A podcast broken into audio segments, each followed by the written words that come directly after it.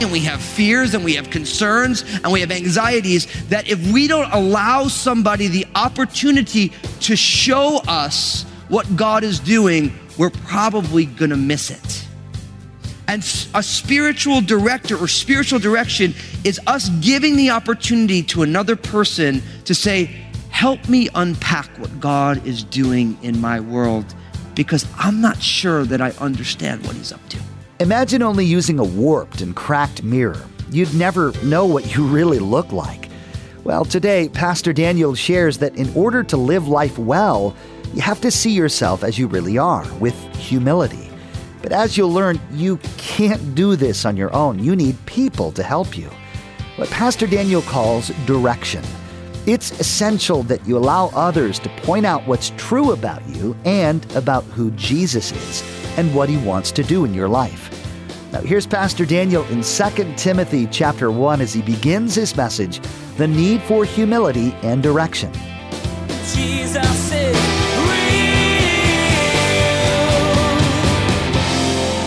each one of us, when we encounter Jesus and his teachings, we realize very quickly that Jesus' way of living, his way of being is different than the things that we hear each and every day.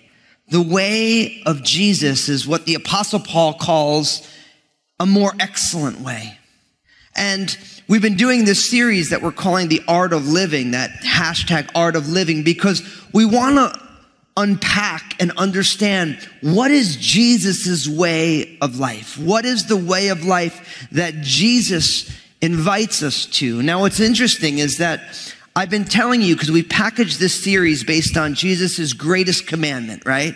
When they asked Jesus, what's the most important commandment? He says, you got to love God with all your heart, soul, strength, and mind, and then you love your neighbor as you love yourself, right? So you, I've been saying that we live upwards, we love God, we live inwards, we love ourselves, and then we love outward, we love our neighbors as we love ourselves. So each one of us is living in three directions upward to God, inward, the way we deal with ourselves, and outward, the way we deal with other people. Now, we're in the second section of this, and really this is the last week I'm looking at what does it mean to love ourselves. And if you've noticed around the world that we live in today, there's a lot of talk in 21st century American culture about the need to love yourself, right? It's like you hear it all the time. You just need to learn how to love yourself. I need to learn how to love myself. Now, Jesus is talking about something different than the way our culture talks about loving themselves. And it's a very important distinction, but I need to make it up front so that nobody misses it. Our culture says love yourself. And by saying love yourself, it's saying put yourself first. That is not what Jesus is talking about. Because when our culture says love yourself and put yourself first, what it's doing is it's creating a world full of everyone thinking that they're God and that everything should revolve around them. Right? If you love yourself and put yourself in the place that only God deserves, you do not get something healthy. Actually, you get something that is radically destructive, where marriages rip apart. Why? Because when you have two people who think that they're God, expecting the other to worship them, then there's a negotiation about who gets the worship. And guess what happens? Nobody feels happy. You have families ripping apart. You have relationships ripping apart because people have thought it's all about me. Jesus doesn't say that. Jesus says, love God with all your. God gets the first place. By living upwardly and loving God, then we truly see ourselves. See, if you seek to love yourself without loving God first, all you're gonna get is heartache. Not only for you, because no one's gonna worship you, just so you know. It's a fool's errand. You ain't worthy of worship. I hate to tell you. Don't mean to be mean on a Sunday morning, but you don't got the goods that are worthy of worship. And neither do I. The Lord does though, and He deserves it. And when you worship Him, then you see yourself properly. And once you worship God and you give Him the place of primacy, then your self, your identity that you build in seeing yourself the way you should is proper. And then you're a blessing into the world. See, it's God, then it's ourselves, and then it pushes out into the world. And one of the biggest issues we have in our day and age is because people think they're a God and they neglect the true and living God, the way that they love people in the world, it's not others. You're just loving yourself and you're going to love people who will give you what you want, which isn't loving at all. So we're here in this second section. Now, you'll notice that each week that we've been looking at how do we love ourselves, it's kind of unique because each week I've been sharing with you that really the key to loving yourself is not loving you to do whatever you want, your self-styled life. Every single week has been about denying yourself so that the life of God will be made manifest in your life. Remember I said that when we love ourselves, we're really looking at Jesus and the finished work of the cross. So we saw in the first week that we all have a need to be honest. And the way that we're honest with ourselves is what we called reflection, which was looking at ourselves in the face of Jesus through his finished work. Right? Then the next week we talked about how we need self-control. Self-control is essential to being a healthy person, but we learn how to have self-control through the act of fasting, where fasting is we deny the things that we need in order to focus on what we need even more, which is the Lord. Again, it's an act of self-denial. Last week, we looked at the fact that everybody needs to be intentional about their lives, to live with purpose.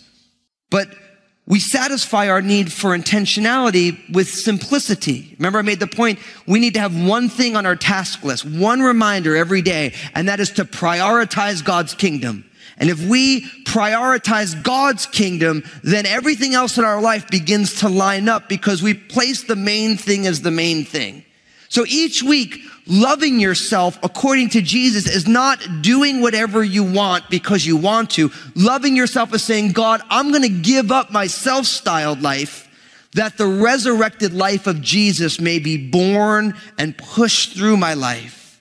And each one of us, we all land here we land here is, are you going to make the priority of your life whatever it is that you want at the moment with all of its fleeting emotions and wants and needs? Or are you going to say, I'm going to truly love God. And then when I truly love God, I'm going to love myself. And my life is not going to be all that I thought it would be. It's not going to be in line with my two year plan and my five year plan and my 10 year plan.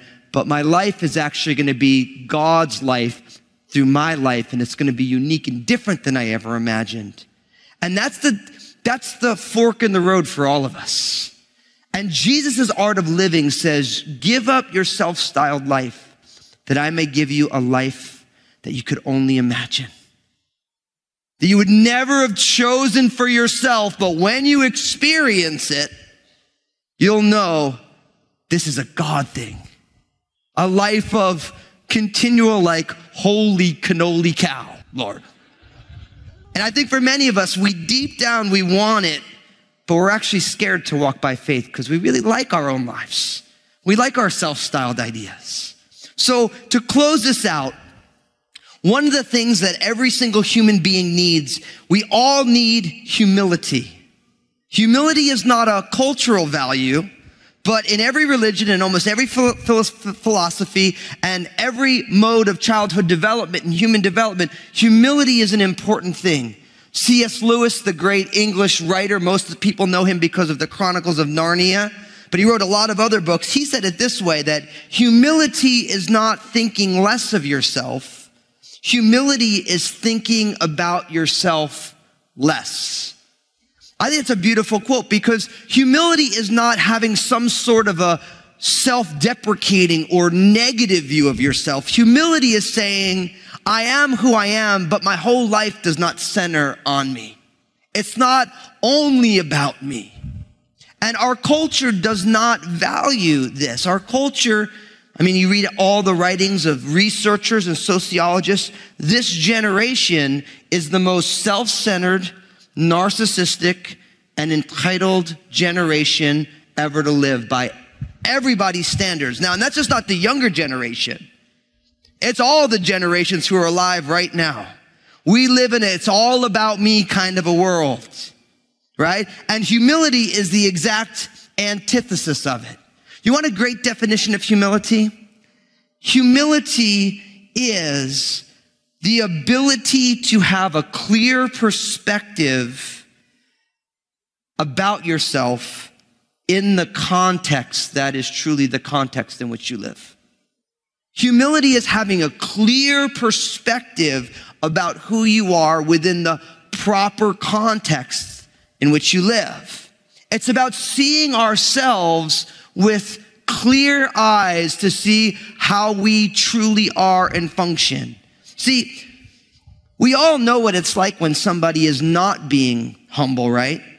Everybody's ever see somebody who's being proud or self-centered? Everybody know what that's like?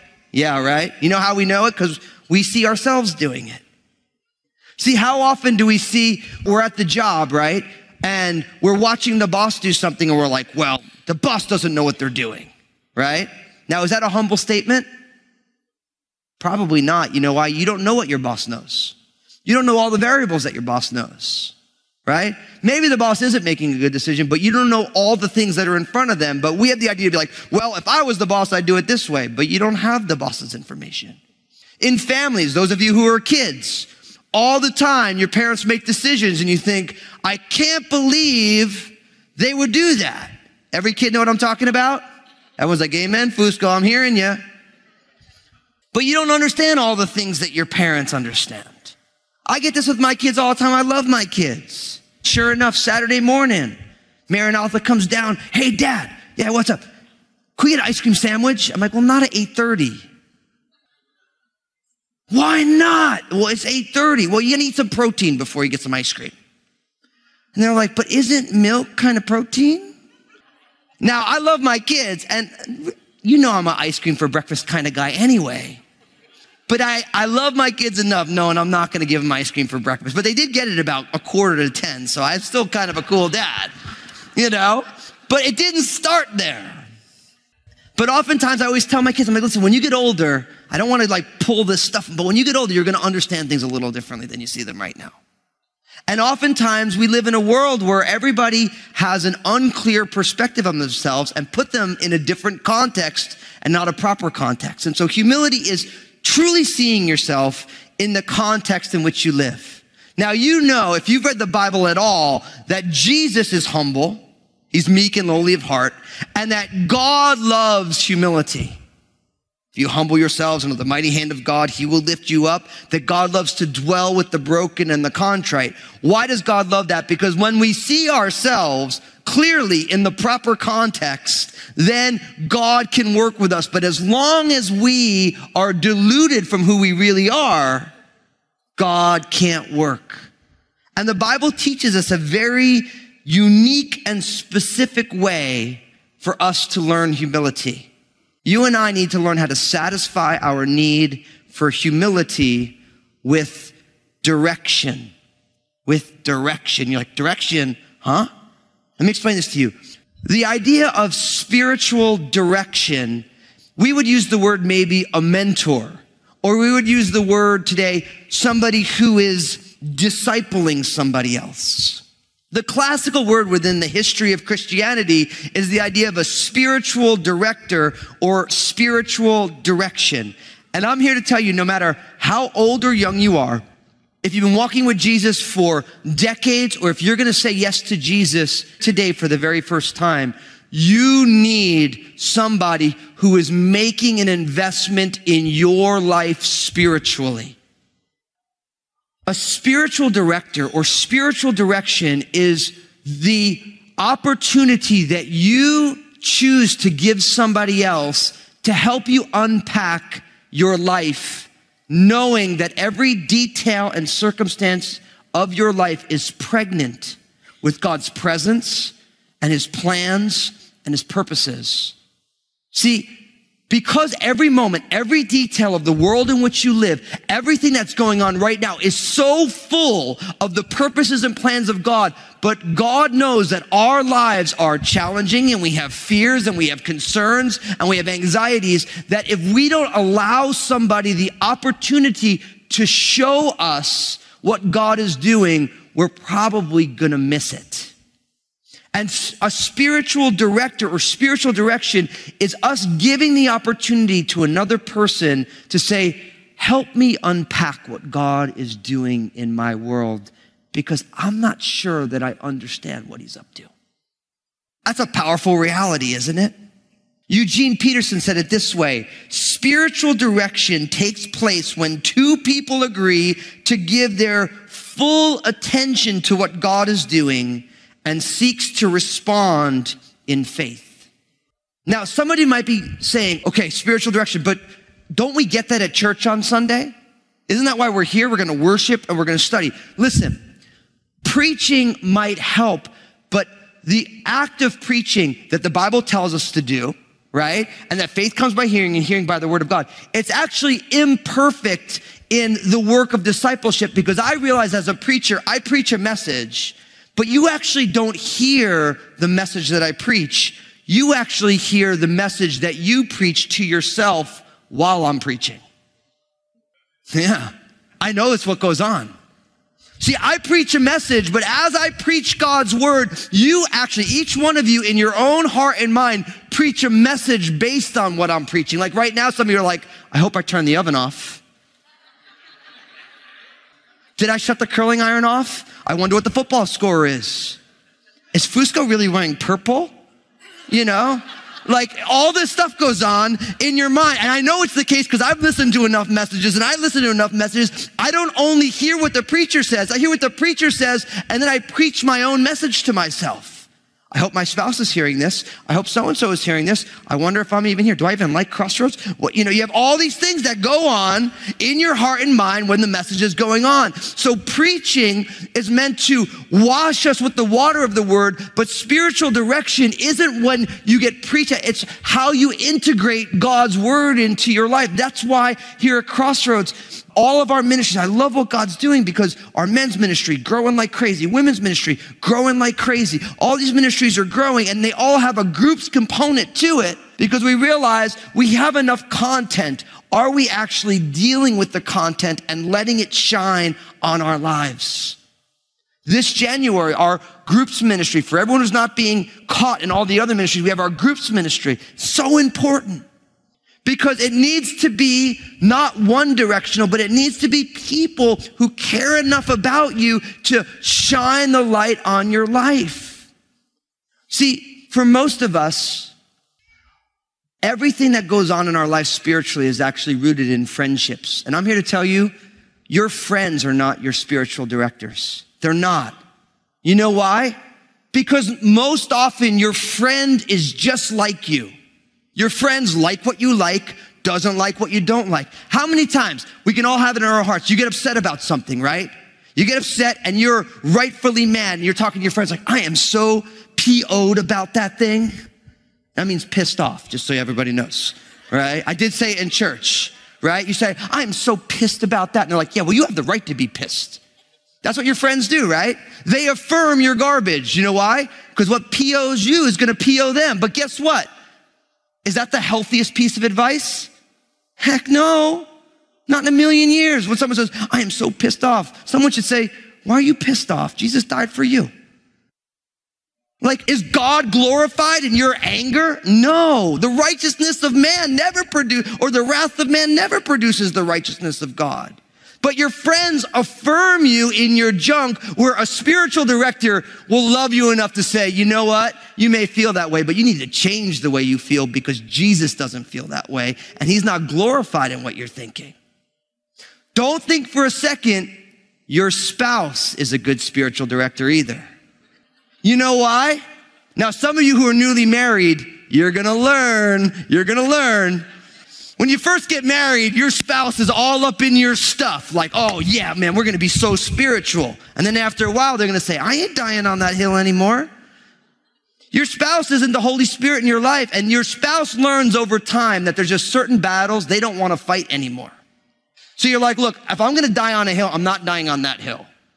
And so your spouse oftentimes realizes that there's certain things they just don't want to go anywhere near. They wouldn't touch it if you paid them to. And that's not a spiritual director. A spiritual director is somebody who is willing, who you give the opportunity and the authority to speak into your life, to show you your blind spots. Because you know what the problem with a blind spot is, right? You don't know that you have them. That's why they're called a blind spot. And the problem, your friends, if they're your friends, they probably have the same blind spot right? So they have the blind spot. You have the blind spot. Nobody sees it. But then you give somebody else who isn't just like you, wouldn't be the person that's your best friend, your BFF, you know? And now they have a different view of it. And their only concern is making you more like Jesus and reflecting back to you God's heart. Don't we see this all over the Bible? Think about it.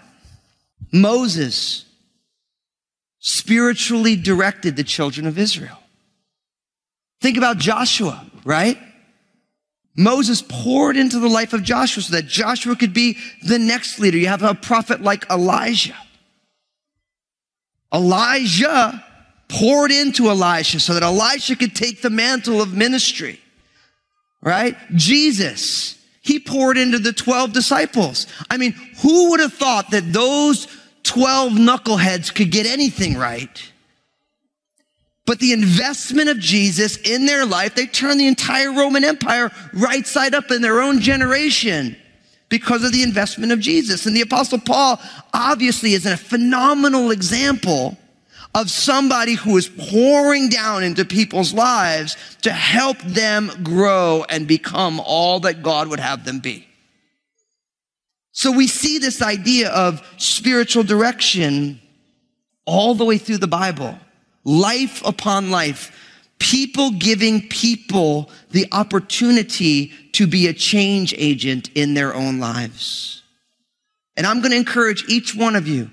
You need to have people in your life who don't just affirm who you are, but love you enough to want Jesus' best for your life. And no matter where you are, you need to find other people who you can pour down and invest into. So I'm going to show us spiritual direction from Second Timothy chapter 1. So open up in your Bibles there. Second Timothy chapter 1. We're going to be taking verses 3 to verse 14. And I'm literally going to take this text from both how can I be a good spiritual director, so to speak, and how do I navigate somebody who is being that in my life. So I want to give you some parameters for it. So open up your Bibles. I'm going to take verses 3 to 14 and I'm going to really show you Paul writing to Timothy, who is somebody who Paul was a spiritual director in Timothy's life. And second Timothy was most likely the apostle Paul's very last letter that he wrote. So you get a sense of the ministry that Paul was doing and his care for Timothy and how he gets at this. And I think there's a lot for us in these verses, quite beautifully, actually. So look at what it says. 2 Timothy chapter 1, verse 3. It says, I thank God, whom I serve with a pure conscience, as my forefathers did, as without ceasing I remember you in my prayers, night and day. Jesus is real. Thanks for joining us today as we studied God's Word with Pastor Daniel on Jesus is Real Radio. Right now, I want to tell you about a new book Pastor Daniel has written that will be released on February 16th. This new book is called Crazy Happy Nine Surprising Ways to Live the Truly Beautiful Life, and it's going to be a blessing for you. Let's hand it back over to Pastor Daniel right now so he can tell you all about it. Thanks, Josh. If you're anything like I am, you're always trying to figure out how to find deep joy, how to feel satisfaction no matter what is going on in the world around me. Do you feel like that sometimes? I know you do. And that's why I want to share my new book, Crazy Happy, with you. It's packed full of helpful discussions and stories about how to find long lasting happiness in this life. So don't wait to be happy. Josh will tell you more about how to grab a copy today. Thanks, Pastor Daniel. Are you excited about finding that lasting satisfaction for your life? Guess what? You can pre order Crazy Happy right now, and you'll have a copy in your hand February 16th. Maybe buy one for a friend too. I'm sure you know someone who would be blessed by this. We're all looking for a way to move from the crispiness of 2020 to the deep and lasting joy of the life God has for us. Check out danielfusco.com for a list of all the retailers offering pre order for this awesome book and special offers available only for people who pre order now. We wish we had more time today, but we will have to pick up where we left off next time as Pastor Daniel continues teaching through this series called The Art of Living. That's next time on Jesus is Real Radio.